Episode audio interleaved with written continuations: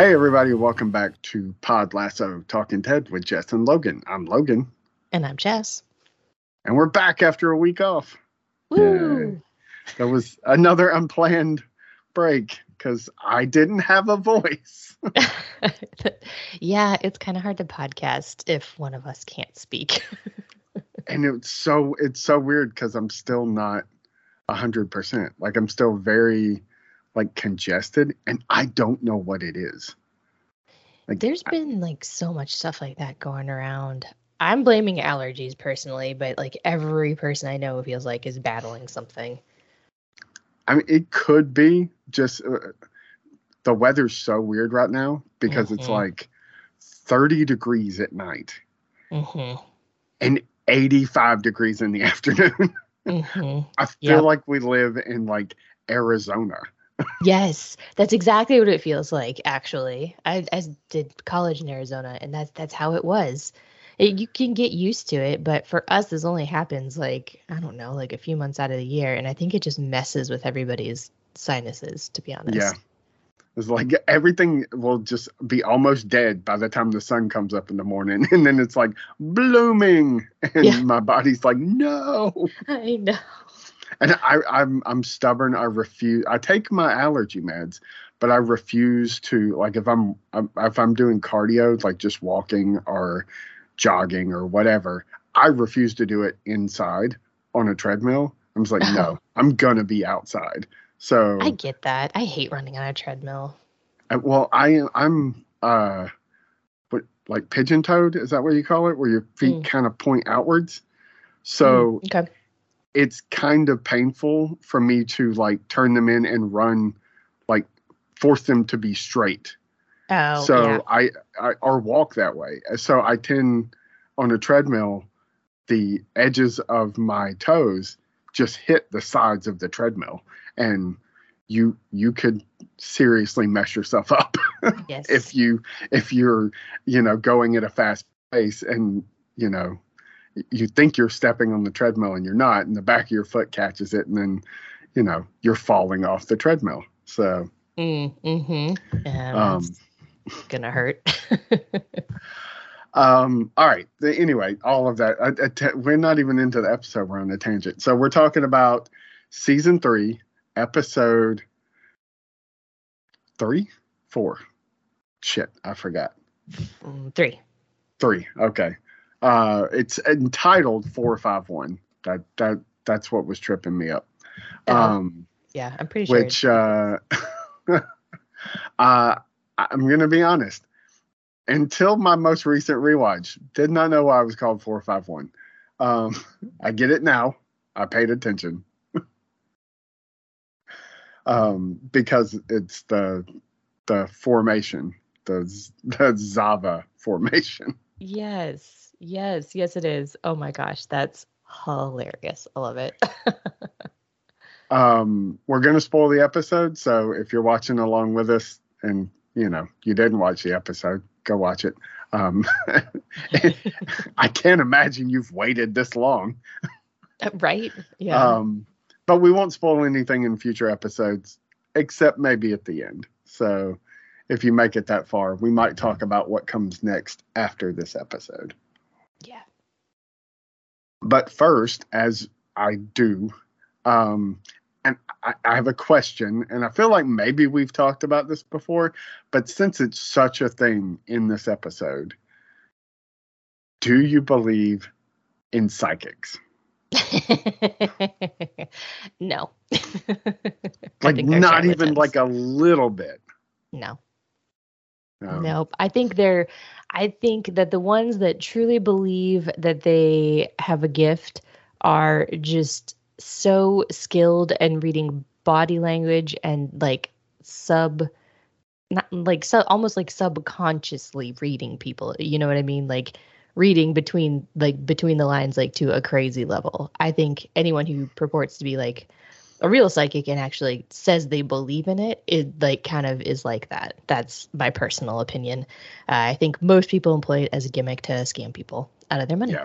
yeah um which you know i i think that that's a pretty accurate assessment i think I, I don't think I've ever been able to put it into words because I do believe that like I, I've seen it where people that like that they don't even know can just look at somebody and be like, well, they're going like somebody I would be like, oh, it looks like they're having a rough day, and they they would be like, oh no, they're having like a rough month. like the, mm-hmm. this person is clearly going through something, and it really is just re- like you said, reading body language and like being kind of more uh, sensitive to that, whereas most of us are just like, I, I mean, I hate to be dismissive, but most most of the time we really don't care.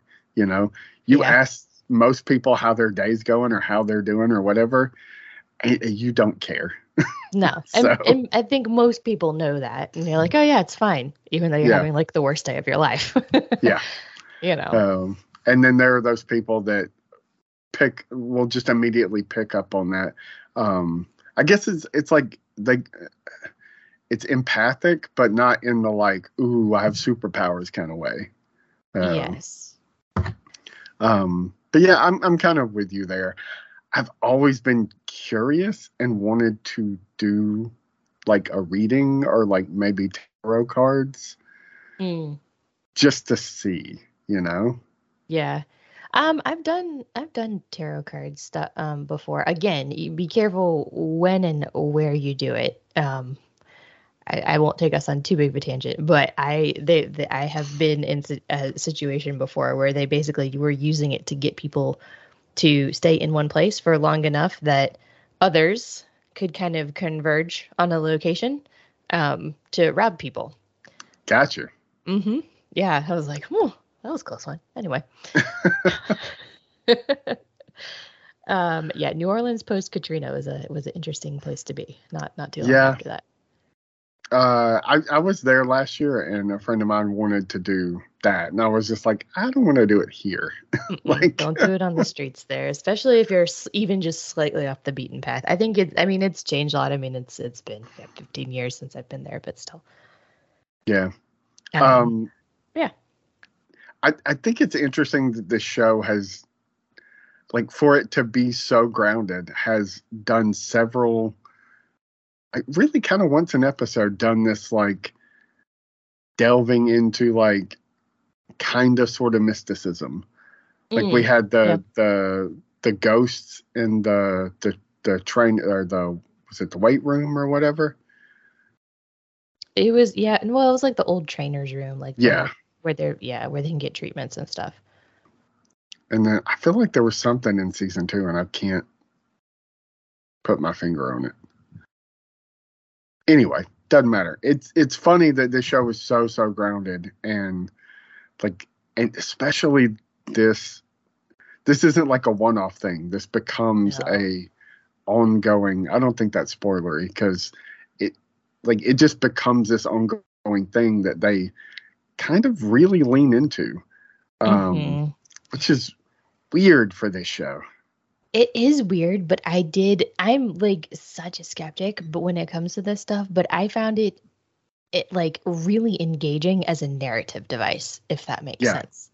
And I, I also loved it because like Rebecca is coming from like my position, you know, and so I feel like that helps to watch another skeptic and then all of a sudden it's just like you kind of see things like start to fall into place i just i really enjoyed it as a narrative device and it was particularly interesting to watch on a rewatch because i mean i didn't watch this scene more than once although i probably should have but i like really paid attention to everything yeah. that was said especially when you go back and rewatch it having seen the rest of the season yes it's like oh wow like she's yes. like calling shots. It's like Babe Ruth stepping up the bat and pointing at like, you know, I mean, of course, it's easy to do when you're writing the show, but exactly.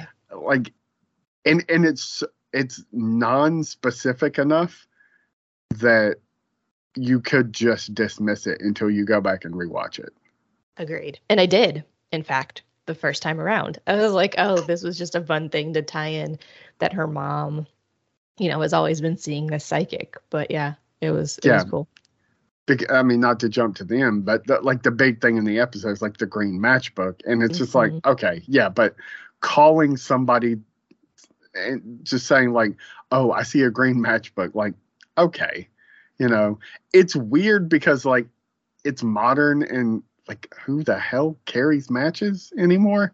Um, True. but it's also not out of the realm of like uh she's she's posh she she goes to a lot of like fancy places and they would have stuff like that because that's the kind of thing that a, a very fancy place would still have um Mhm. because it's an expenditure that makes you look cooler and you're just throwing away money because it's going to either wind up in the garbage in somebody's trash bin in somebody's junk drawer or you know well, you can see she has a junk drawer of her own of matchbooks. I'm not gonna lie, I use them. yeah Yeah, Are you a smoker? candles. Oh God, oh okay no, no, no, okay. no, to light candles.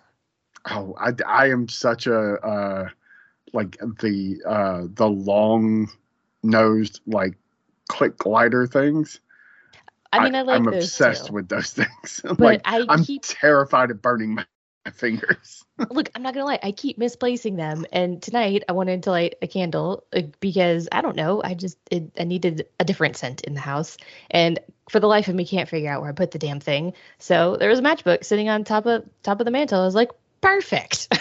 yeah yeah So I, yeah, I used it. It was there. I lit my candle, and I was very happy for a couple of hours.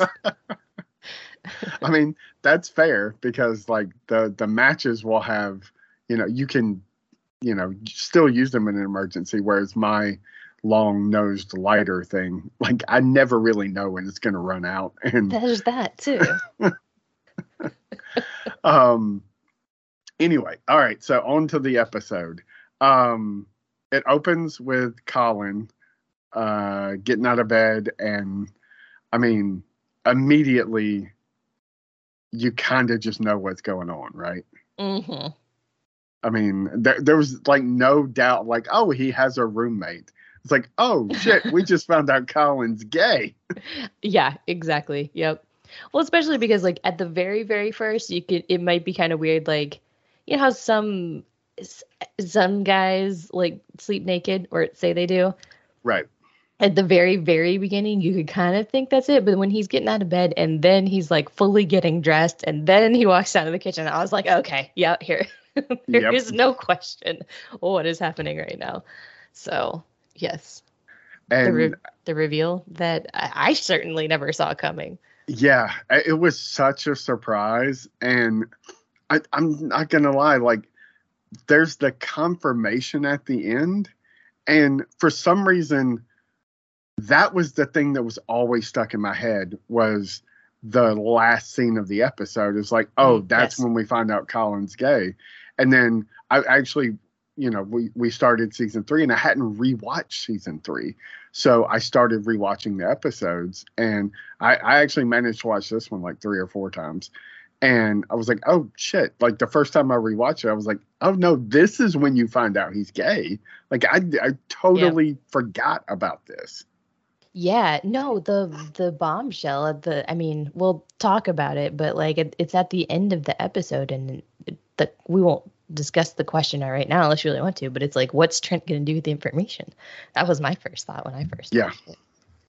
um I I love I love him getting in his car and I love that the mantra is back the I am a strong and capable man um and and it becomes this thing that means so much more over the next like four or five episodes as as in pertaining to Colin because it seems so goofy when it was introduced in season 2 Right?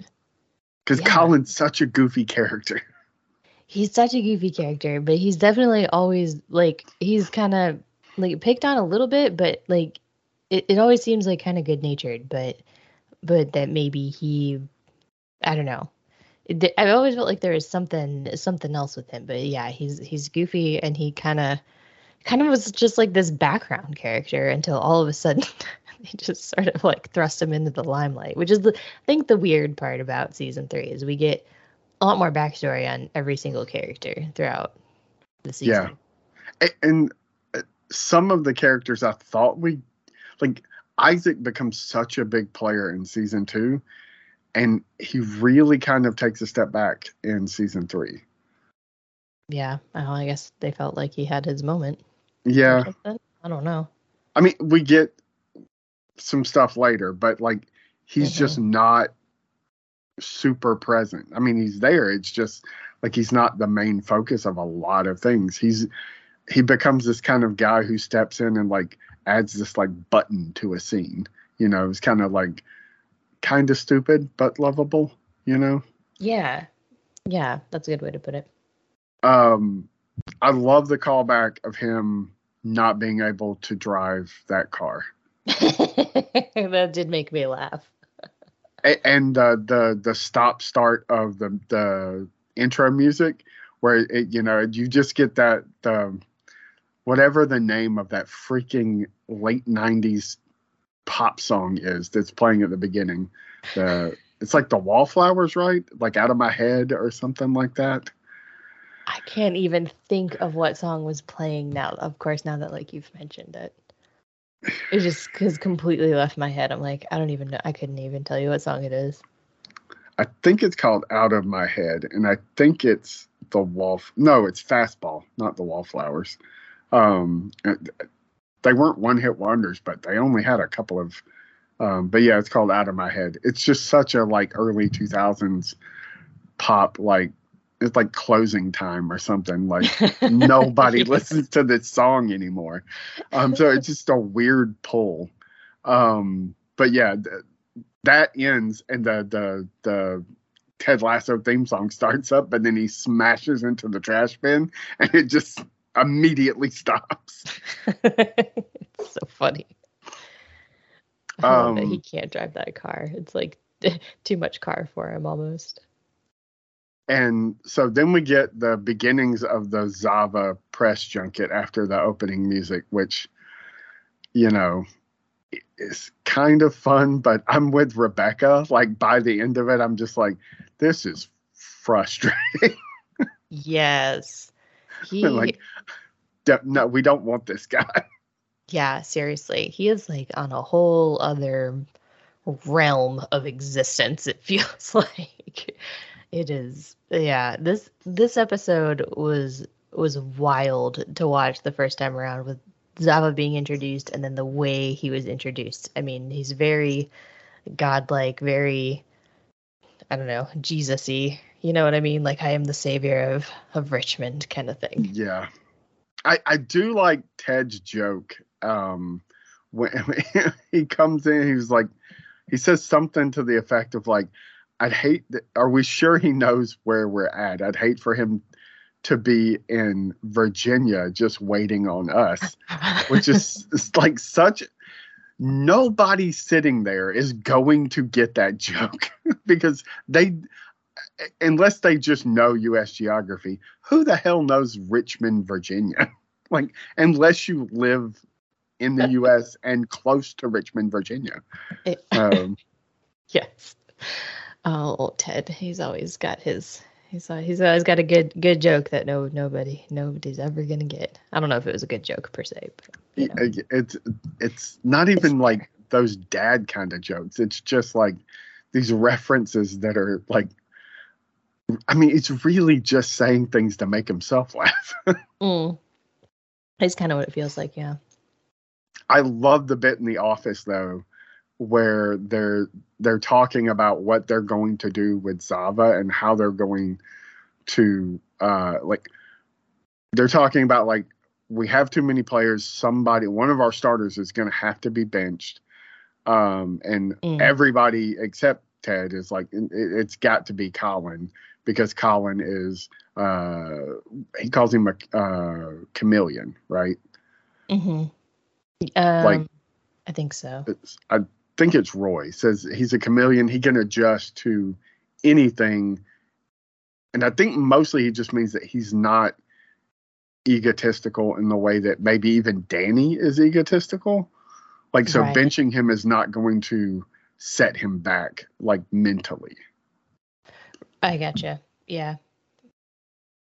Um, and they they come up with not the ultimate uh four five one but it's uh, it's like uh, Jamie and uh, Zava are the they're is it the strikers? Am I getting that right?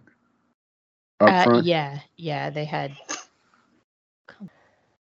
So the in the office, um, we've got like them discussing like how they're going to place everybody, and then it devolves into uh, Julie Andrews discussion, which is I almost asked you. I was like, I don't want to like, I don't know if you're familiar with a lot of Julie Andrews work. I almost that was almost the question. Like, what's your favorite Julie Andrews performance? um, I I am familiar with a few of them, um, but I and the of the two that I'm the most familiar with, which are Mary Poppins and The Sound of Music, I would I would pick The Sound of Music. Um, they picked a deep cut that I did that I did not know she, that she had been in. Um, as one The- of their which one? The. Princess Diaries or um, um, Eliza Doolittle? Eliza Doolittle. I didn't remember she was in the Princess Diaries either, She's- but I so the- definitely yeah The didn't know. Eliza. Sorry, I kept cutting you off. I'm mm, I'm Oh, so bad fine. at this. oh no, you're Um, fine. It's just because like it was a thing that I know, and I'm just I, I get so amped up. I'm like, oh, ooh, I know what they're talking about. um, Eli- the Eliza Doolittle is, uh, and Ted brings it up in the episode. It's only her singing. Mm. because it's um uh God, what's her name playing Eliza Doolittle. Uh she became like the Princess of Monaco or whatever. Um I absolutely oh God, why am I drawing Audrey Hepburn, right? it's Oh, Audrey yes. Hepburn playing Eliza Doolittle, but they didn't want her to sing, so they dubbed Julie Andrews singing over the top of her. Gotcha. Okay. which is such a beard thing to say. Yeah. Like, Yeah. My Fair Lady. yeah, There we go. like why is like that's that's literally just her in a booth singing. Like she's not giving the real performance in the movie. Um, but yeah, uh, I've never seen The Princess Diaries, so really, I can't really. Yeah, I I just saw The Sound of Music for the first time like. Well, it's probably seven or eight years ago, but for me to have gone 35 plus years of my life Wow. and never watched The Sound of Music, as somebody who loves musicals, it's weird that I had never seen that movie. Yeah. Uh, that's really surprising to me. It's one of those, it was one of my mom's favorite, and I think it was also like her mom's favorite or something. Is like, I, there, there's not a, a Christmas season that goes by that this movie is not played. So, yeah, uh, it, it's one I am very, very familiar with. And then, of course, Mary Poppins. Um, It's it's even weirder because I knew all of those songs. I mean, Like- you, you kind of can't not know the songs. It's, you know, I'm like I'm watching it like at 35 going like, "Oh, this is the how do you solve a problem?" Like Maria. I'm like, how do I know this song? I have no idea where it came from. That is funny. It probably makes less sense if you've never um, seen seen seen the movie. I yeah, I had forgotten she was in Princess Diaries, but you're right, she is. That's funny. Uh, also, uh, I'm with Ted. Like when I watched Sound Music for the first time, I'm like, "There's Nazis in this. what the fuck is this movie about?" I thought it was about a bunch of kids whose like dad, like very much like Mary Poppins, you know, like whose dad just wasn't around or something. Like, No, oh like- no, it's set in Austria in World War II. Didn't know. it was like so awkward. Um, oh my goodness. So uh, then we get the guys in the locker room, like everybody's so excited for Zava and like how great Zava. I love Danny's like the first time I did this was with Zava's boots. The first, he's like the first time I made love was in Zava was to Zava's boots and he, uh, somebody says I think you mean in Zava's boots and he goes oh no no I don't like okay Danny Yeah, that that made me laugh. That uh, took a, a, a little turn I wasn't expecting. I was like, oh, okay, well, well, that's fun. and uh, like everybody is so excited except Jamie, of course. So, um, which becomes a like the recurring theme of like the next few episodes at least is how unhappy Jamie is that he's not the superstar anymore. Yeah. Oh my gosh, no kidding. But I do think he I do think he ha- handles it like well in this episode at the same time. You know what I mean? Yeah. I like I just I like the way that he handles it and I like the way how he's very like kind of nonchalant about it. He's like, oh, I don't know. I don't know how you guys are gonna feel about this once he's here. And so it's kind of funny. Um yeah, I I I, I really and we can talk about some more when we get to like some later Jamie stuff. Mm-hmm. It really speaks to like where he started and where he's at. Yes, exactly. And I think that's what I love about his character. I mean, he, ugh, I just, I love everything about his character this season. Me too. So I- good. it- It, this is a weird comparison. It because but it's because I rewatch The Office a lot. It Mhm. reminds me of like where we start with Michael Scott and where Mm. we end up with Michael Scott. Yeah. And like a lot of people would just be like, oh, well, they started writing him out of character. And I like to think of it more of like, no, they, they were showing that like even though this guy was this way, um, like he managed to still grow and become like he's still that person that he was, but he's not quite like so self-centered. yeah, no, I think that's a really good comparison, actually. Um, it's it's a very similar character arc. I hadn't thought about it that way, but yeah, no, I agree. Um, and uh, so uh, everybody decides to abandon the press conference because Zava has not shown, uh, which which gives us a really fun, uh, two really fun uh, Higgins moments. One when he explains to Rebecca that uh, e signings are valid contracts, but also Zava didn't sign his name; he just signed "You're welcome." I love that detail. I was like, mm, okay, so kind of maybe a legal, legal loophole here. I love that nobody noticed. like you didn't look at the contract. I mean, that would be my first thought. Like, why, why wouldn't, why wouldn't you look at that? Although I guess, I guess it doesn't matter. I mean, what, are you, what are you gonna do with like someone like that? It's not like they're gonna re-sign it, you know. Yeah. Um, I guess they would just have to like take him to court and and hope that they could uphold the fact that it was his handwriting. uh, then there's the moment where uh, Rebecca convinces Higgins he's going to have to take over the press conference and basically tell people that Zava isn't showing up. And he gets to the stand and he's like, "Welcome to the uh, what, what's it? Is it the race course or whatever the field is called? Dog track, I think, Dog track. That's what it's. Sorry, because they're the race gray, course is they're on. the greyhounds. Yeah. The race course is what the Wrexham, welcome to Wrexham. That's what they call their grounds. And I've been Uh. watching that a lot. So a little, little mixed up there. Um, and somebody in the crowd just shouts, Who the fuck are you? Which is so great. and so true. yeah. He's such like a behind the scenes person. I am not at all shocked that nobody has a clue who he is.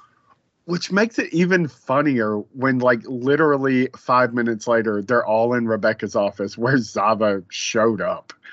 Yep. Um, it's there are biscuit crumbs all over your desk. I, I love that. she just doesn't clean her desk. Um, and then he meets everybody. Um, like he has that weird thing with Ted, and uh, it it bothers me that Ted's so impressed with his bullshit. yeah. It kind of bothers me too. I thought I thought that Ted of all people would would kind of see through it, but Yeah. Um, but then he calls uh when he meets Higgins, he does the whole like head to head thing. He's like, You are the glue. he's such a Like- weird character. Um, so yeah, that you I was watching as they were airing. You were just like waiting to like binge them just because of your schedule and whatnot. And I think at this point, I and uh, it's probably recorded on a podcast. I was saying, I do not know what the fuck is going on with this show. Yeah. I don't know where they're going with any of this. I don't know why we're doing this. I don't understand it. Yeah. No, I definitely remember. I definitely remember you saying that. You're like, "Have you watched it?" And I, I think I think maybe I had watched the first episode, and you're like, "I don't. I've watched three, and I don't know what's happening." I'm like, "Oh no." like nothing has happened. I was like, "Okay, fair enough." And I think like I think the, to what you were getting at is like nothing has happened to move like the store not like the story forward i mean kind of the story forward in time like with the games and stuff because Mhm. during this episode we get a massive fast forward just naturally They had But- played one game up to this point. exactly yeah so they've spent the first three episodes kind of resetting the stage almost and spending time with diff- different different characters i mean we needed to kind of catch up with like Rory and Keeley, and so they got a little bit of time, and we needed to, I guess, reestablish what's going on with Ted and his non-marriage divorce weird Yeah. drama. And then then they started like focusing on like some of the players, and then Trent got brought in, and then there's this. Then they like took a left turn, and we're like, oh, we have to have a ringer because we have to win. And they got so like Rebecca gets so caught up in all of the West Ham stuff, which I didn't realize until I'm rewatching it just how little we get of aside from really what the first episode of Yeah. Nate and Rupert. For for like three or four episodes and that that was one of the things that was kind of bothering me in hindsight i can see why they didn't want to spend a lot of time with nate in west ham because Yeah. that was a version of nate that people were extremely unhappy about Yes. um so i get why you don't want to dwell on it if you don't have to but also this was a this was a character we'd watched for two years who did something so drastic that we then spend the first few hours of season three the last season without any kind of like seeing it from his point of view yeah. Yeah, it just I mean just like little snippets that kind of like reaffirm kind of like uh, one scene with him in this episode and he doesn't even speak yeah, that's true. That's So true. I, one scene with Rupert, which is fine because it's Rupert being frustrated and yelling "fuck it" in front of his child. Oh yeah, I know. I mean, Ru- Rupert, Rupert, I don't really care if we spend all Yeah. that much time with him, but just the they they went to lengths to to bring them in into a more prominence, like in the story, and then it felt like yeah, they spent the first few episodes telling every angle except for that story. So I So- don't know. A friend of mine that I've been rewatching it with, she put it into perspective because she's been her kids are really into soccer, so she's been trying to follow it hmm and so I guess there's a soccer player still playing who's Messi. like okay. I was gonna say yes, I was like this is Jess- Zava. Yes. Yes. That's what she told me. She was like, it's, Yes. it's Messi. They're they're doing the Messi stuff, and I was like, I don't know who that is. She was like, How do you not know who that is? I was like, I really follow soccer. She was like, He's this guy that like everybody wants, and he's a god of a player, but also he's a pain in the ass. like, and he's also past his prime, which is why he's playing in the U.S. yeah, But yeah, So- Miami paid an arm and a leg, and they have Messi. And Apple, you know, also requires you to pay an arm and a leg if you want to see all of Messi's games. Fun fact. Yeah.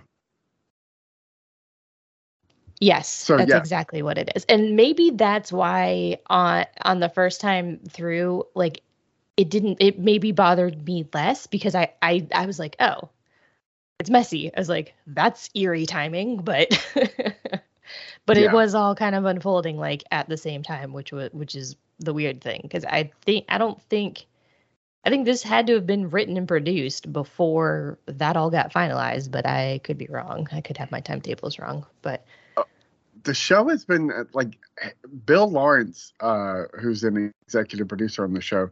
He weirdly has this ability to. It's not like the South Park guys because they create that show in like eight days, so they can wait and like be as opportunistic with what's going on in the world as possible.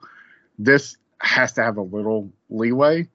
But like if you go back and watch other Bill Lawrence shows, like Scrubs is a big one, Spin City, mm, they're mm-hmm. weirdly like prescient exactly they when they need to be. Yeah. Okay. Well, Lionel Messi signs with Inter Miami and MLS. This was written about on July 15th of 2023. There's news articles everywhere. So as this season wraps up, we're like the U.S. is seeing this exact thing happen. Yeah, which I'm sure it had probably been rumored for at least a year before that. Yeah. So maybe that's why they caught onto that storyline. Or maybe they just thought, you know, like, what if, you know, one of these godlike players, because Messi's not the only one, he's just the only one still playing. But what if, like, Maradona had done that? Or, I mean, it kind of be the same thing like Ronaldo if Ronaldo had had done something like that. So He's just the only one I think still playing. Weirdly, only names that I know because they get brought up in an episode of The Office that Idris Elba is in because everybody's trying to impress him because they find out his character likes soccer. Yes, I know. Is Ronaldo still playing? Oh, he's he's oh he's about my age. He might still be playing. JK. Um, so yeah, when when she brought that up, like at work when I had nothing to do, I googled a lot of stuff, and I was like, oh, okay. So I see kind of what they were doing. They were trying to address like prescient issues, like in the world of international football, and yeah. you know, and that happens later with kind of not really spoiler the Super League stuff. Um, yes. You know. Uh, and I can see that now. At the time I was watching this in March of this year, I was just like, what the fuck does this have to do with Ted and Nate and his marriage and all of that stuff? Like I, I I'm I want those stories. I don't care about this guy. I know. So I mean, I think they they did it, which is I still think a little weird, but as a plausible way to jump Richmond up the ranks, which they oddly yeah. do all within this episode. Yeah. Um, so yeah, Zava addresses the team, which is a fun little like I love the the like him and Roy just nodding at each other. Like he's not gonna do the like I am mm-hmm. your god thing to Roy because Roy will just headbutt him. Mm-hmm. Um and he's like, I'm gonna address the most important person in the room, where's the kit man? And then he tries to identify Jamie as the kit man. I, I kind of loved this scene though. So like, say what you will, it's yes. I, I now I do. Then I didn't, but yes, I'm with you. Oh, uh, see, I loved it because I think it showed that even though he's incredibly e- egotistical and he truly does believe that he is a soccer god among men, he is still acknowledging the people that help him to be the best that he can be. And so I just I liked that he that he did that because it's so opposite of how Nate was always treated as the kit man. And yeah. so I think Will has had been treated a little bit differently because he started under Ted, aside from the fact that Nate always treated him very poorly when he was um, with Richmond. But I do I do like that they that he makes it a point to to call that out. But then then of course he turns it into like this like backhanded compliment. he's like, I was a ball boy when I was eleven, and he's like, yeah, five. um, I I think my favorite bit in the whole. Uh, in this whole scene is that Zava keeps stepping in front of Ted. Yes. It's so funny. And I, I, I don't it just makes me chuckle every time. Um, he's such a large man. Oh yeah, my god, I cannot get over how big that dude is. I say that a lot, but he is huge. When he goes into the office and he rearranges the board, it's like everybody in a cluster, like like you're watching a little uh, uh, like an eight year old soccer game, and he's just out front. He's like, "This Mhm. is how we're gonna play," and he walks out, and uh, Trent is just like, "He's very tall." yes. Yes. I was like, yes, he is. Very tall man. Um, so Rebecca, we we don't have to spend a lot of time on this. Rebecca goes to see the psychic. mhm. Um, specifically, she calls out the green matchbook, shite in nining armor, uh, which it is funny now. It's even funnier later. Uh, the thunder and the lightning. She's like, I see you, uh, you know, up against the thunder and lightning or something like that, which I feel is vague enough that it could be anything. Um, and then she talks about her being like drenched and upside down, which um, that's spoilers for future episodes. Uh, the big thing though is w- Rebecca gets frustrated and a little furious and is like, "You're a quack. We can just tell my mom I did the whole session. I'm leaving." And before she leaves, the the lady tells her, "You're gonna have a family," and that's been a point of contention for her since season one. Um, yes. and I mean, not to. She's obviously older, and that's that's a tough thing. If you're older, you never had any children, and you want children. I, she, I, rightfully so. She she calls she calls her she she swears at her. I don't remember what she says exactly. A fuck. I don't remember if she calls her a fucking bitch or or something like that. She's very upset. Yeah. Well, she says, um, she's like, she said, I never said anything about my mom coming to see you because I thought you were harmless, but you're not. And yeah, kind of just um, says about, you know, like implying like how much that, you know, she hurt her because she, of her prophecy or whatever Yeah. that she fully thinks can't come true. Yeah. Um, because I, I mean, they've never addressed it directly, but they've walked around it about the fact that Rupert always said he didn't want children, so they never had children. Yeah. And now she's gotten older, she's less likely to have children. And Rupert now has a baby with his very young new wife. Mhm. Um, so a huge point of contention, and who can blame her? You know, yeah. she she didn't have a child because the man she was married to didn't want a child, Yeah. and uh, that's just and for somebody to to tell you you're going to get that wish, and you know deep down that like it's so unlikely. It's yeah. I, I just don't blame her. I would have lashed out to her. I probably would have threw something at her. Yeah, I don't think anybody would have reacted well to that. Especially if you're not really like a true believer. Yeah. Um from there we get uh that little this little mini scene about everybody doing press and how all the press needs to be about Zava. But the fun thing in the scene is really just Roy meeting uh uh Shandy. Uh who is just too much, man. She's a lot. She's a lot to take. was his response? You're fun. I I I do love it. He's like, You're fun. Who the fuck is this? Mhm, Like, mhm. Oh, this is Shandy. I told you about Shandy. He's like, oh yeah, you're the one that used to eat her hair, right? Oh my god! Didn't you just get through Yes. giving that advice to one of them? Oh my god! Say something crazy like you eat your hair and it'll go viral. I was like, oh my gosh, you have the worst advice for PR ever. Um, after this is your favorite scene, and it it's kind of up there for my favorite scene, uh, for a lot of reasons, but it opens so well with like Ted is sitting down to do the Wordle. I don't know if you do the Wordle. Um, I I. I I have at times, but I I I did it for like a little while and then I kind of stopped. Like when everybody was doing it, but Yeah. Um, he, asked Beard what the wordle of the day is. And Beard says epic, which is such a good burn. it is. that made me laugh. And then Jamie comes in to voice his concerns about them putting all their eggs in the Zava basket. Mm-hmm. Um, and Beard says that's ironic. And we get this whole exchange where, like, like I said, it's like when Michael Scott proves he's actually a like super like talented salesperson, yes. and you're just like, oh wait, he is smart.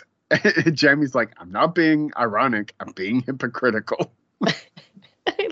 That. I love that so much. And I think and Ted just being like, wait, is that right? And the Beard, the look of Beard's face, how it just like totally like transforms as he slowly starts to realize what happened. It just it kills me every time. Yeah. I just and I just love that we're like peeling back the layers to Jamie and like we're just they're just re- they just do such a good job with that character and I just I really love him.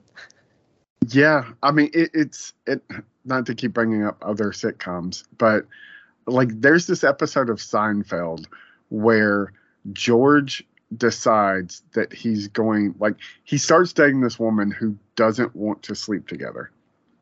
she wants to to date for a while um, so he he is fine. He says fine with it, and so they they, they it goes like weeks, and they're not sleeping together. And George discovers that he's been so preoccupied most of his life by want just wanting to have sex that like when he puts that aside, he becomes extremely intelligent. oh wow. And that like kind of feels like that with Jamie, only in, in a less sitcom way, where when he stopped trying to be this like vapid celebrity, he becomes. You find out he's like actually a smart person. He's funny. He's likable. You know, he's still you know egotistical, but he's not like just the dude who's like, oh, it's all about me.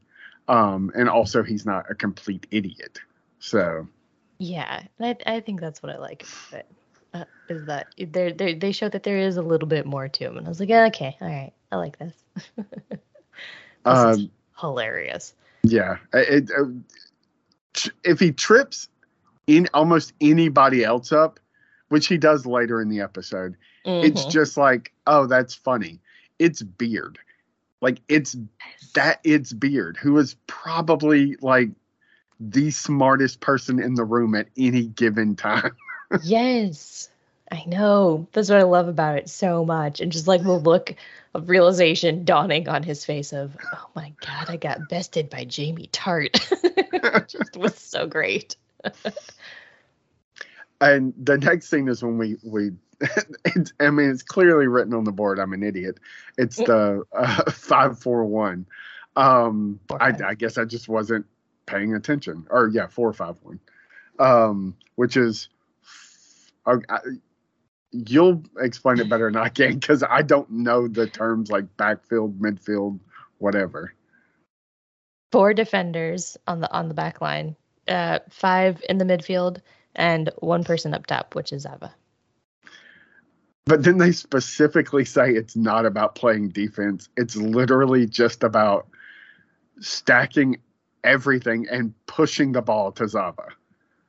Yeah, which I mean, that's kind of what what that formation is like designed to do is you're it gives you usually I think now don't quote me on this because I'm not a super soccer strategist, but I think teams usually play that way so that they have they have a stronger offense by having a stronger defense if that makes sense because they have a stronger midfield. And if your can your midfield plays both offense and defense simultaneously, they they do the most running on the field. And so you've got usually two extremely talented and strong players playing in the in the middle and of the of the midfield. And so it, it's kind of meant to distribute the ball a little bit better, but also be almost a first line of defense. And so you kind of like it's kind of like a like a heart like a full court press in, in basketball like you kind of press up press up the field and then you get you just wait for that one opening and you dump it up and or dump it out or cross it in or whatever to to the you know to your to your forward or you catch them on a breakaway or whatever with them you know kind of trying to stay on sides or whatever so that's kind of my experience that's my experience with it anyway Yeah, like it. After watching it a few times, it it makes sense. It's still no less frustrating when the the people who preached, like especially Ted, who's preached like this whole. I don't want to say inclusivity, but his strategy is is that it's not about winning, like it's about making an impact and doing it the right way. When it's all just get the ball to Zava, all all penalty kicks are Zava. All like everything's just Zava, Zava, Zava, Zava. And seeing that dawn on some of the players' faces, mm-hmm. like especially uh, Isaac and Colin, um, yeah. it's like they're still happy because they're so sure they're going to win, but it's just like they're not really they're, they're not even the team anymore. They're just like a tool to get Zava the ball. Like it yeah. just doesn't matter. And that's the problem when you have a person like that that's like on your team that's like supposed to be the the superstar is it it becomes less about how you function as a team and more about how the team serves that one person. And I, I think I think if it's if it's not done right, it can definitely be very debilitating to team morale. Um, it's usually done in a situation where you kind of like I mean kind of like Richmond they got relegated and now they're back in the Premier League and they want to come out with a bang. They don't they don't want to finish in 20 you know 20 20th place or whatever 21st place uh, whatever that joke is. Um and so I like I'm I agree. It, it feels very anti Ted at this point, it feels borderline anti Richmond, but it's yep. all because Rebecca has kind of gotten so caught up in we have to prove Rupert wrong. And I think that's what they went to great lengths to establish in the first two episodes. You know what I mean? Um, yeah. And and maybe that's part of why things happened more slowly, and then and then we kind of take this approach is to see ultimately that Ted's way actually works in the, you know, like. Yeah, I mean, it, and, and this, I, I mean, say as too much without uh, future spoilers, but. Yeah, I, as the montage proved, this way works too, but it's also so one-sided that it, it's mm-hmm. just it, you know, um, and and it plays out over a few episodes. Um, the the moment between Isaac and Colin is incredibly sweet. And just yes. Colin again repeating that mantra of you know it's like Isaac says are you okay? And he goes I'm still a strong and capable man. Um he goes okay you're okay. Um yeah. and then then we get the, the uh, honestly this scene proves exactly like it is the perfect illustration of what you're talking about. They're all doing hands in go Richmond. Zava's meditating they finally get his attention and instead of putting his hand in he just walks into the center of so that everybody can just put their hands on him. Yeah. You know? Yeah. And uh, just everybody except jamie. I mean jamie's you know jamie's jamie sees what's going on. He's like yeah, yeah. you guys aren't gonna like this once you figure out how this all plays out it'll feel good for a little bit because you'll be on top, but then after a while, it it won't feel as worth it because it's not about you; it's about him. This scene actually, and I'm I'm gonna not say specifically what it is because if any you or anybody else does rewatch it, I don't want it to be the only thing that you see, but I do want to call it out. It has one of the worst cuts from that moment where everybody's all hands in on Zava to the cutaway that that's them like all leaving and Jamie standing there just staring at them. There there is something so out of place in that moment that like when it cuts, I it irks me so bad. And it's only just like a second or two that they had would have had to cut out. And I can't understand why they haven't gone back and fixed it. But oh, it bothers me. So if if you want to be like an anxious mess like me, you can rewatch that scene a few times and see if you can find it. Or, or you could just not worry about it, which is what most people I assume do. Um, but oh my god, does it bother me? Um, I don't know what you're talking about, and I fall in the latter camp. I am not yeah. going to go search it out because then it'll stick out and then it'll bother yeah. me. I, I noticed it the second time I watched the episode, and since I've watched it so much, like it just bothers me so much. And I'm like, uh, most people don't watch this five or six times. And if also they do, they're true. not paying so much attention to it. Um, so before we get to the the montage, we get Ted needing to call his son because they his son has a a big game like a playoff game, and he's left his phone at home, so he doesn't remember his wife's uh, ex-wife's cell phone number. He calls the house, and Jacob answers, and mm-hmm. we find out in, in, doing this like actually not terrible Donald Trump impression. No, actually, that was hilarious. I was like, oh my gosh, that's really good. yeah, um, you know, which uh, makes it worse when five minutes later because we did talk about this in the last episode or two but uh, this is where we get like the full on confirmation of like oh, she's dating their fucking marriage therapist. right? Oh my god, this bombshell. And I think this like probably distracted me from the fact that we we weren't necessarily getting back to the Nate Rupert storyline because we got this. And I was like, what? I cannot believe she would do that. I think someone at one point says it's, it's unethical. yeah, uh, uh, in a later scene, Sassy, uh, who comes into it, says that's borderline unethical. Yes. Um, Ted kind of sort of defends it. Um, we can talk about it here. Of it, it had been over a year or close to two years before they had started seeing each other, and but I still don't like this is somebody you told all your problems to and mm-hmm. they can then use that to like kind of manipulate you yeah.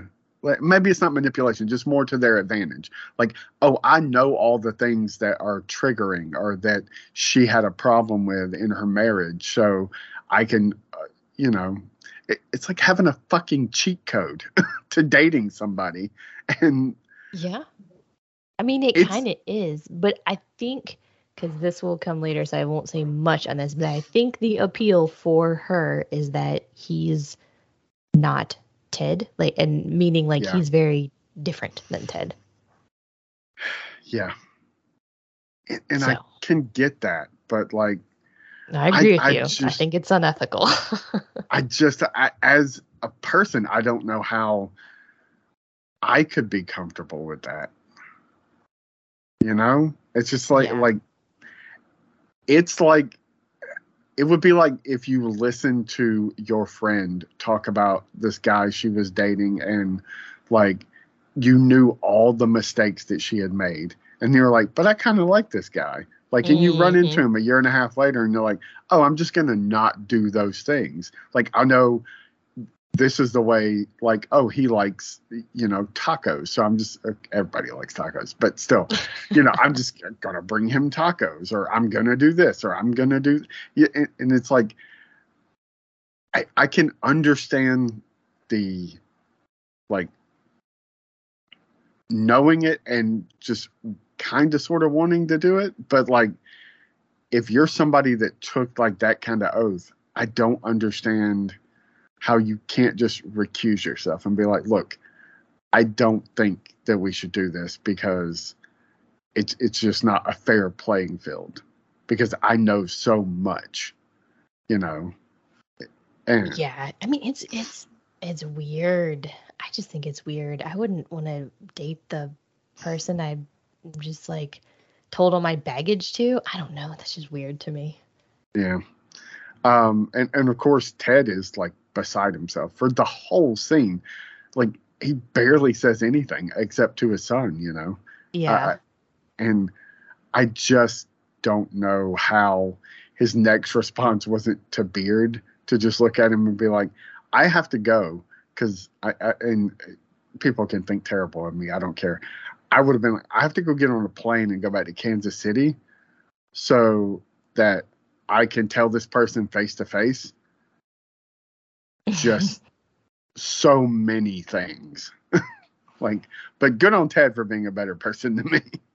I think I think he was in shock. I think he was so caught off guard by that. Not only by the fact that she was dating because uh, well, I guess he had gotten hints in an earlier episode that Yeah. she was because he's like uh, you're the whole Europe joke, Europe late or Yeah. whatever. None of my business.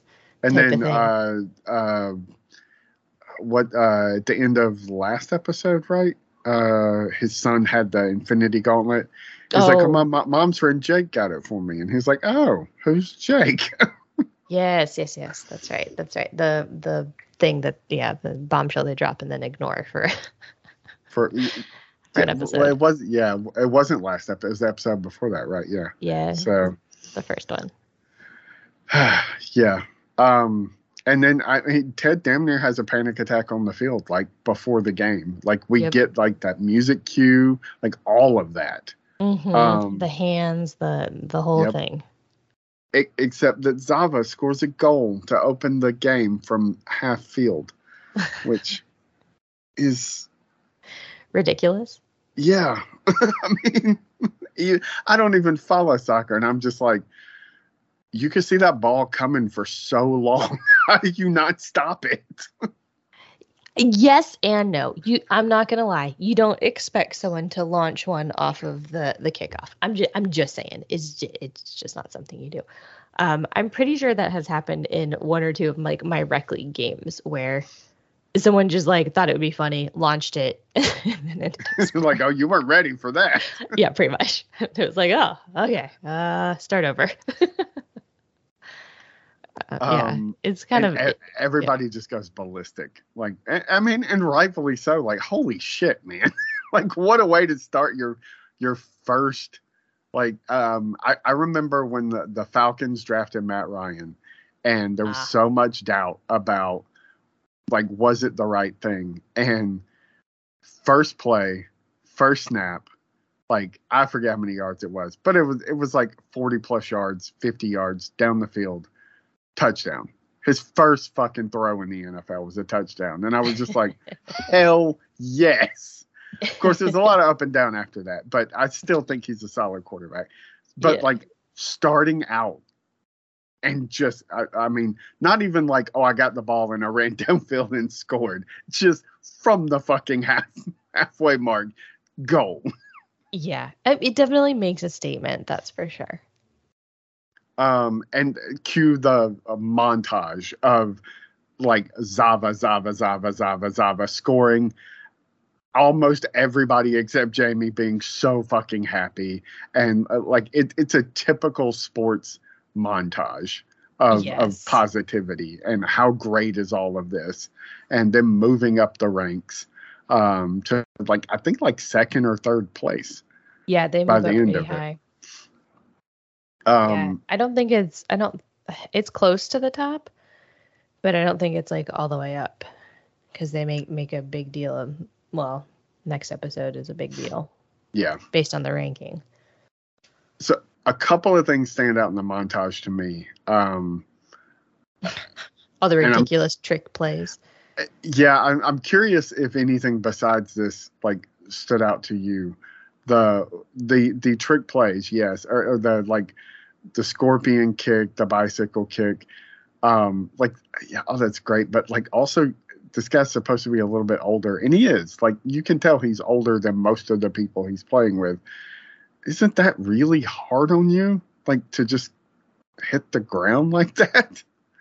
I would Um, think so. I I mean, I think not a lot of people do them for that reason because you're kind of turning your body at an unnatural angle and you kind of the way you have to land like I mean, I just feel like it would hurt. Yeah. Um, the the other two big ones are stealing a goal from Jamie.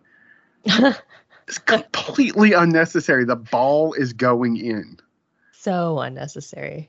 Kind of made me laugh though. and the fucking tattoo. Yes, yes, yes, yes. The tattoo. Yeah, that's what I was alluding to earlier. Very uh, Jesus-y. I mean, you tattooed yourself like standing in front of a crowd with them praising you. Like it's not even your face. It's literally your back mm-hmm. tattooed on your back with a crowd of people praising you. Mm-hmm. Yep. It's very meta, I guess. I don't know. It's very weird. I was yeah. just like, oh my goodness. Like you could not be more full of yourself. I love I love that they linger on that and then they cut to like Jamie's face. Yeah. He's just like, what? And he's happy for a minute because like I, I they're saying it in the montage. They they've won I forget who it is they're playing, but it's somebody they've never beat. Like they're playing somewhere they've never won. Yeah. And so it's really, really exciting. But then like you see that and and it uh, yeah, I'm I'm with Jamie. Just like, okay, that like even that it that's definitely way too far. Like I get that you're you're as good as you are, but this is ridiculous. Yeah, yeah. That just yeah, it was kind of like a level of like narcissism almost taken to like a different just took it to a different level. I was like, ooh, that's fun. Um, so to celebrate, Sam invites everybody to his new restaurant, which we get bits and pieces of in the montage. Um, and it's it's not an opening, but it, it is like just a private thing. And this is where the episode is going to wind up. But there's a lot of stuff that happens in this like six minute scene, um, yeah. including Colin introducing his friend yes to his teammates. Yes.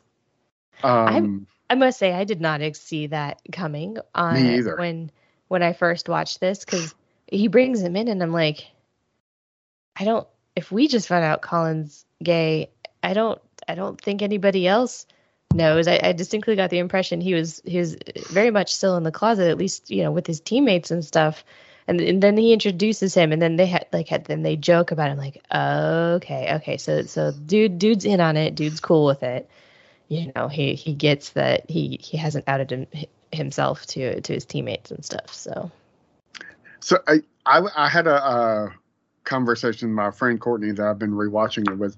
She has a lot of problems with this specific storyline because she thinks it's so outdated and she also doesn't watch a lot of professional sports and like, I don't I, think I, it's outdated not in professional sports yeah that's and that, that's from. what I told her I, I was like in uh, professional especially professional men's sports especially men it's not okay for you to be gay it's like it's sad but it's just not yeah they don't want to know. That's the whole don't ask, don't tell. I know that's really from the military, but they yep. that is very much it's very much the same in professional sports. Yeah. And and it's insane to think about that it's still that way this day. And but like you gotta statistically, there's so many people that play in the NFL. Not start not just starters, just so many people that play in the NFL. I mean, exactly. can you name can you name a gay NFL player? I'm I'm sure there's one that is out, but he's not starting on the team. I don't think. Like it's not anything that you hear brought up when, like I watch a lot of football.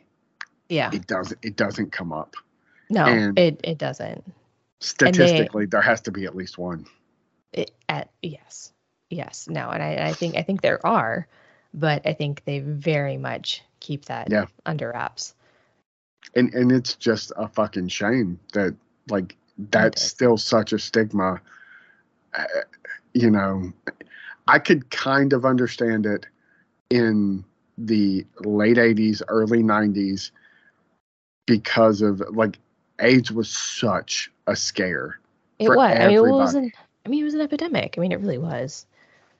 And so the idea that somebody, like, it, it in early on, like uh, there was so understand. little talk about it. You didn't understand how it was contracted. Like, you know, for all all most people knew you got it by uh, somebody's like spittle flying on you, and you know, there's a lot of bodily fluids flying around when you're playing professional sports. Yeah. Um, sweat, blood, tears, spit. um, you know, probably other things. Um, and so I can understand why back then it was just like, you know, and before that, of course, I understand like the whole damn world was homophobic. But we're in Yeah. 2023 and it's still not okay to be gay as a man and play professional sports. Yeah. And no, it's- uh, It's insane. I agree. I I think I think I mean I think I think it's a shame, and I think the world has come along come a long way. But I think I definitely think, especially in the professional sports world, uh, that's not something that happens. And so I I thought it was a good storyline for them to tackle. Um, Yeah. I feel like it brought you know like some awareness. So, That that is the one thing that I'm like the Zava stuff I, I I'm used to it, but I'm still like, did y'all have to like do this storyline? Colin's storyline, I'm hundred percent on board with. I wish Mhm. they'd have spent more time on it. yeah, Um, I kind of wish they'd. Yeah, I would have rather seen more of that. I think. so uh sassy shows like we we mentioned ear- earlier uh we already talked about like the her and ted talk but um yeah that's uh, unintentional that's funny um her calling out rebecca though like i love that Yeah, I just I love Sassy. I love Yeah. her so much. That's such a great character. I wish we see And- more of her.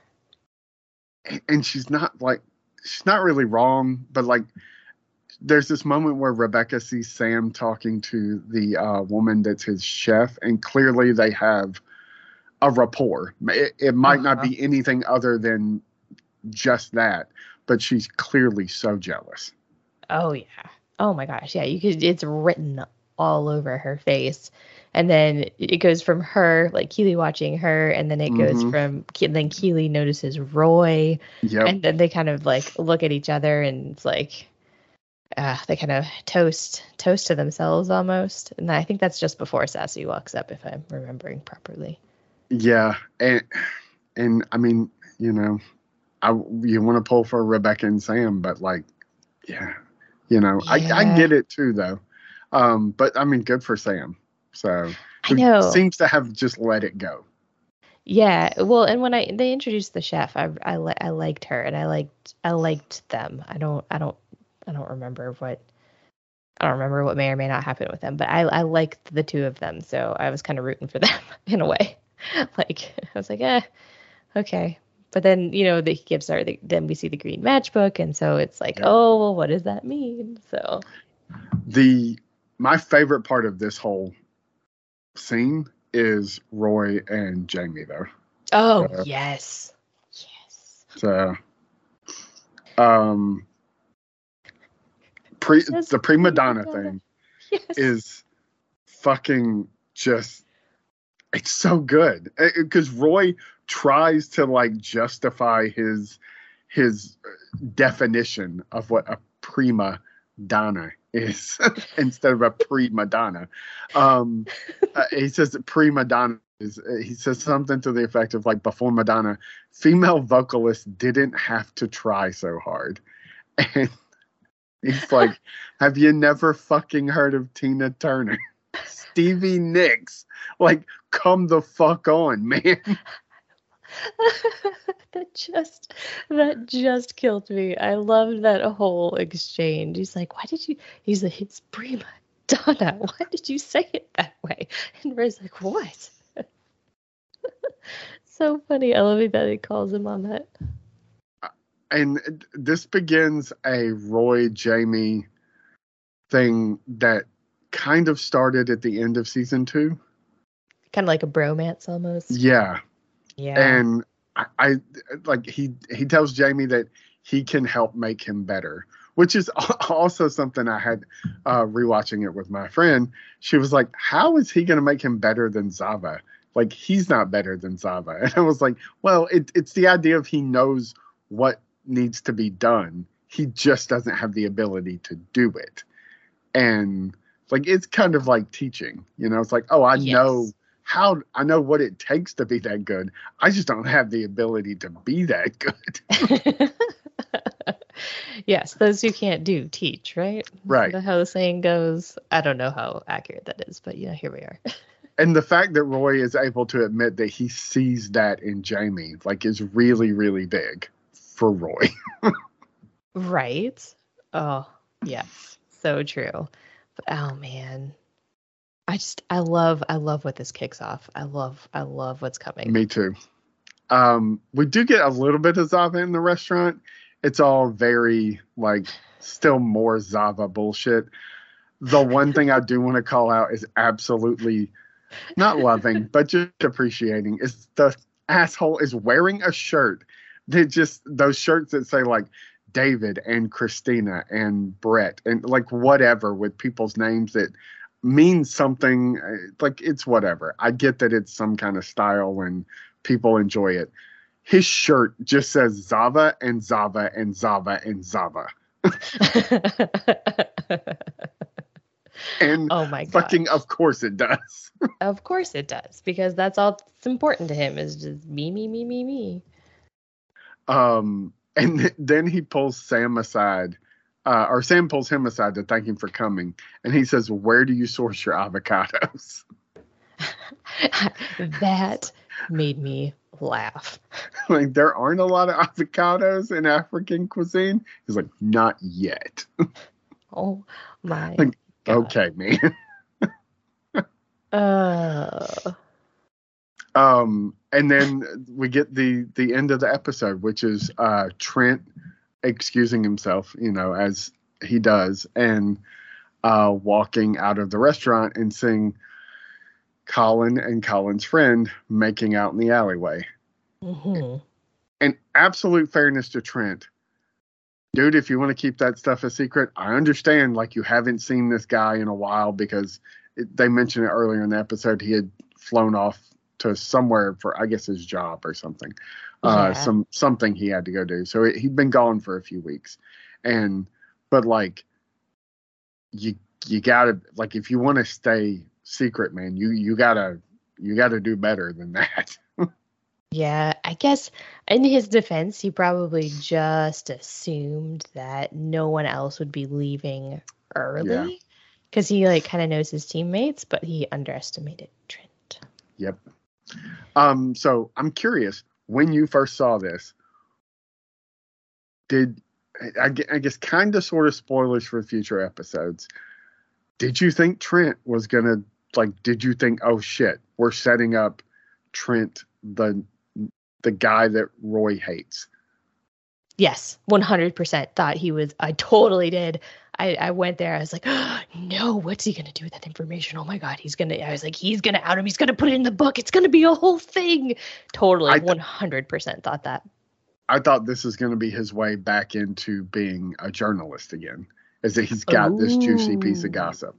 I thought he was going to put the bombshell in the book and then yeah. we would find that out at the end of the season. But we were both. And yeah, and, and to be fair, rewatching it now, the music does a lot of work there because it's a very like evil sounding kind of song.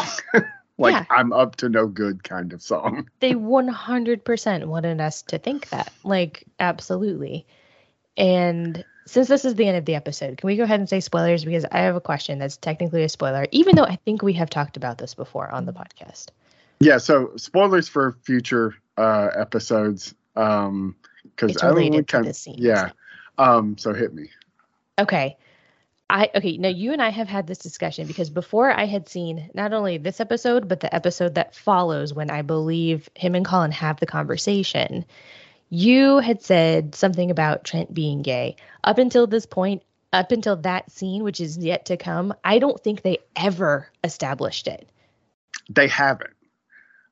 Because you at one I, point you're like you said something about oh but but Trent's gay and I'm like have we gotten that reveal and you're like oh yeah we did back at the dinner with Ted and I'm like I don't think we did. I so he says something to Ted about his partner and I just immediately read that as oh Trent's gay. Okay, that was okay. not a very specific reveal.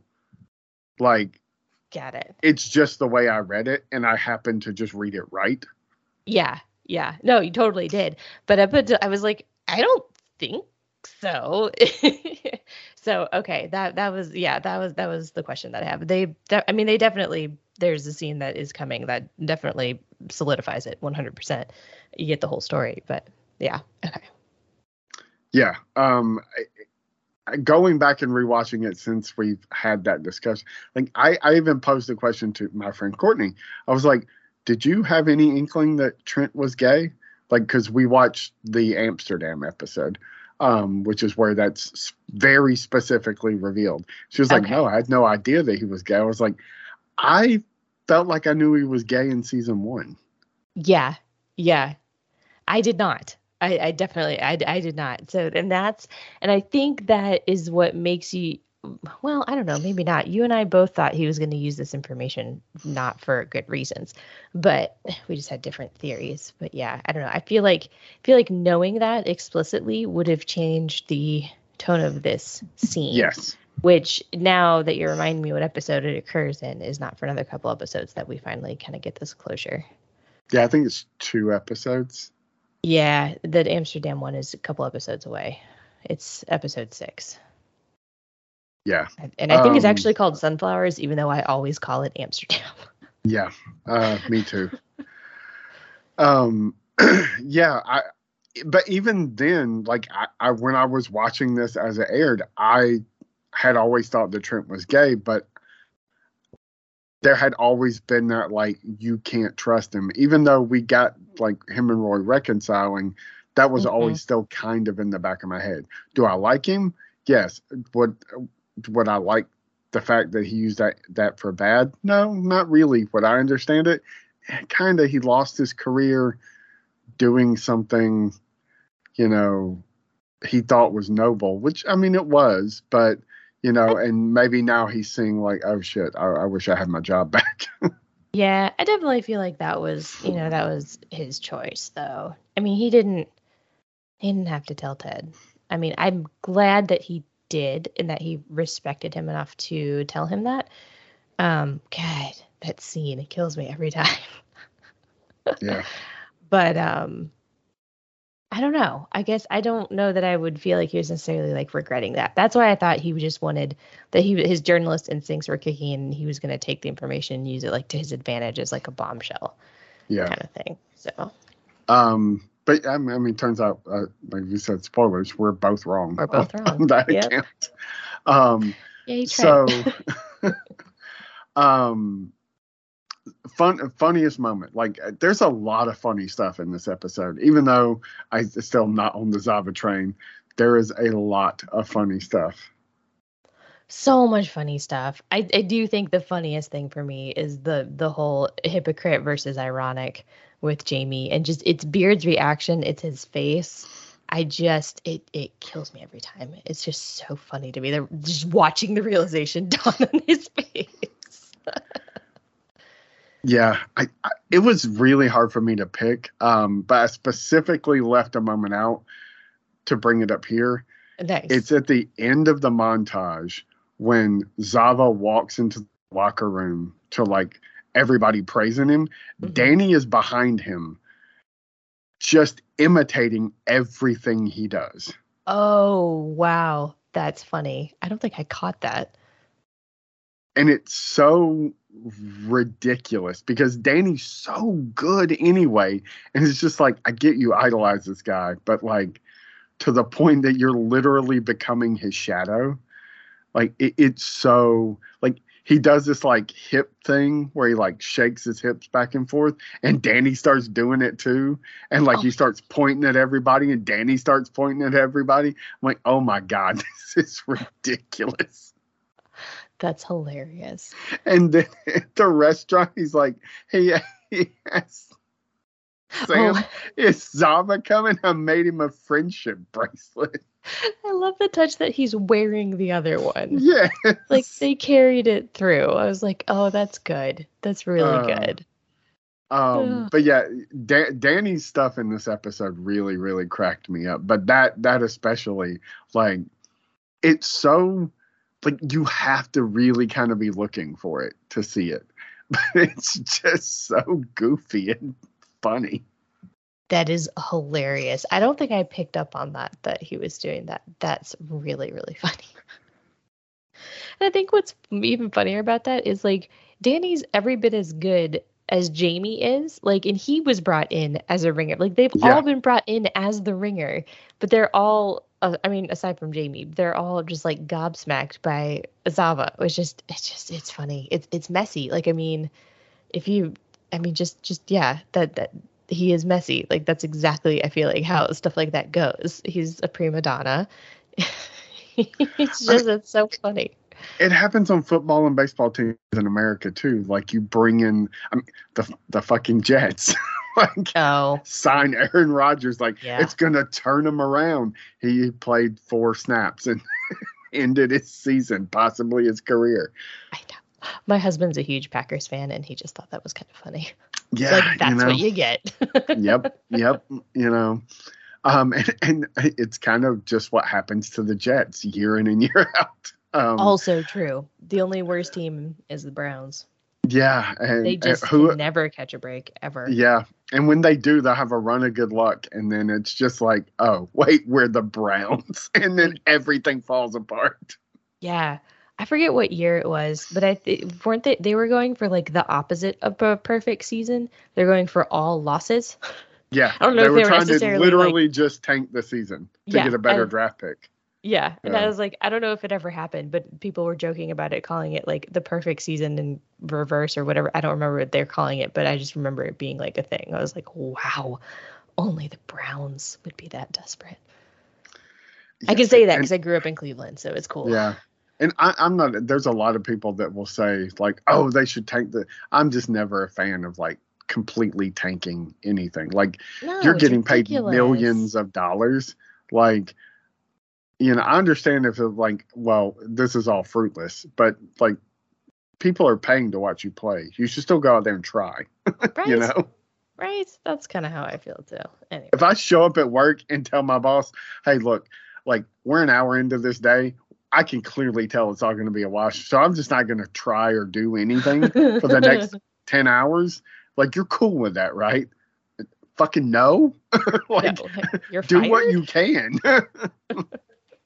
Wow. Yeah, that's hilarious. That's a good way to put that in perspective.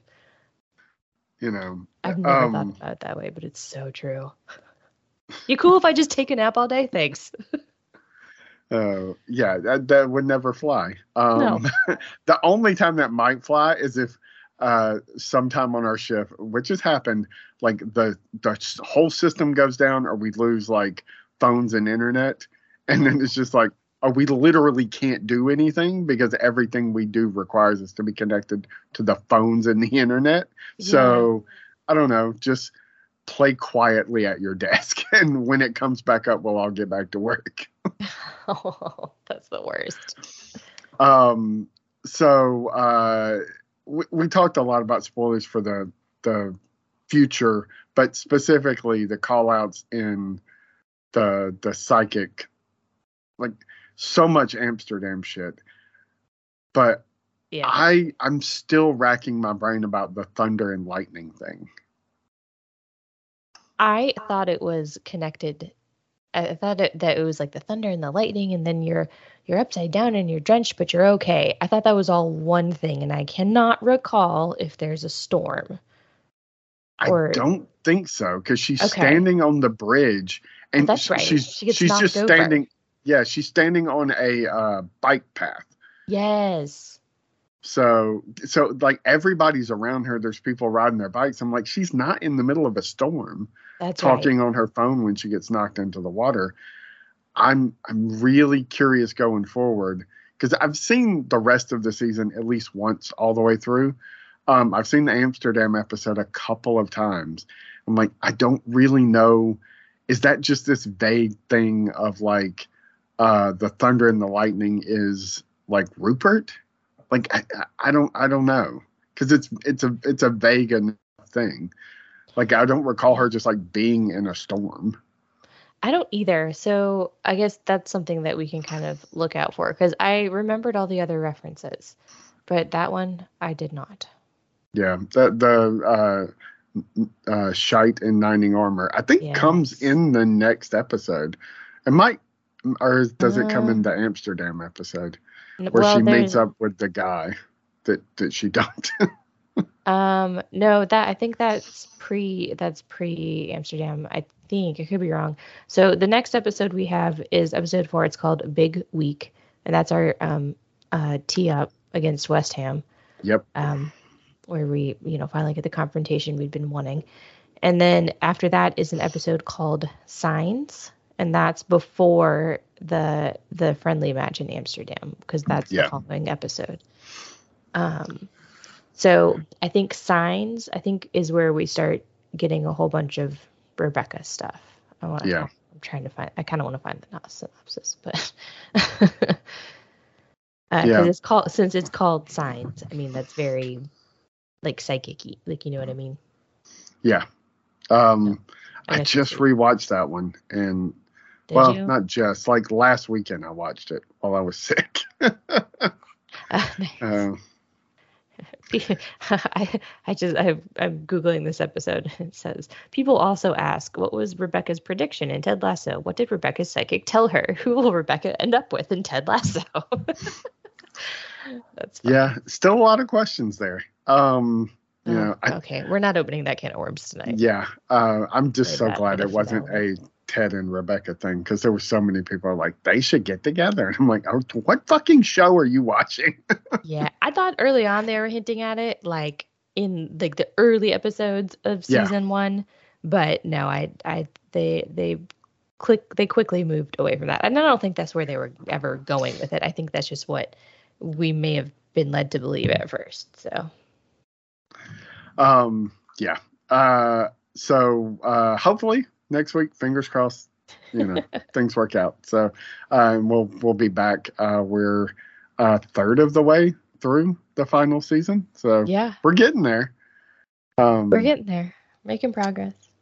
you can check out everything else we're doing over at xwingfiles.com. It's a little quiet right now because, you know, my other co hosts uh, have one of them's pregnant.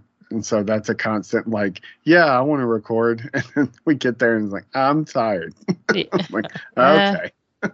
I get that. That's okay. Um, we're trying to uh, to get through Loki.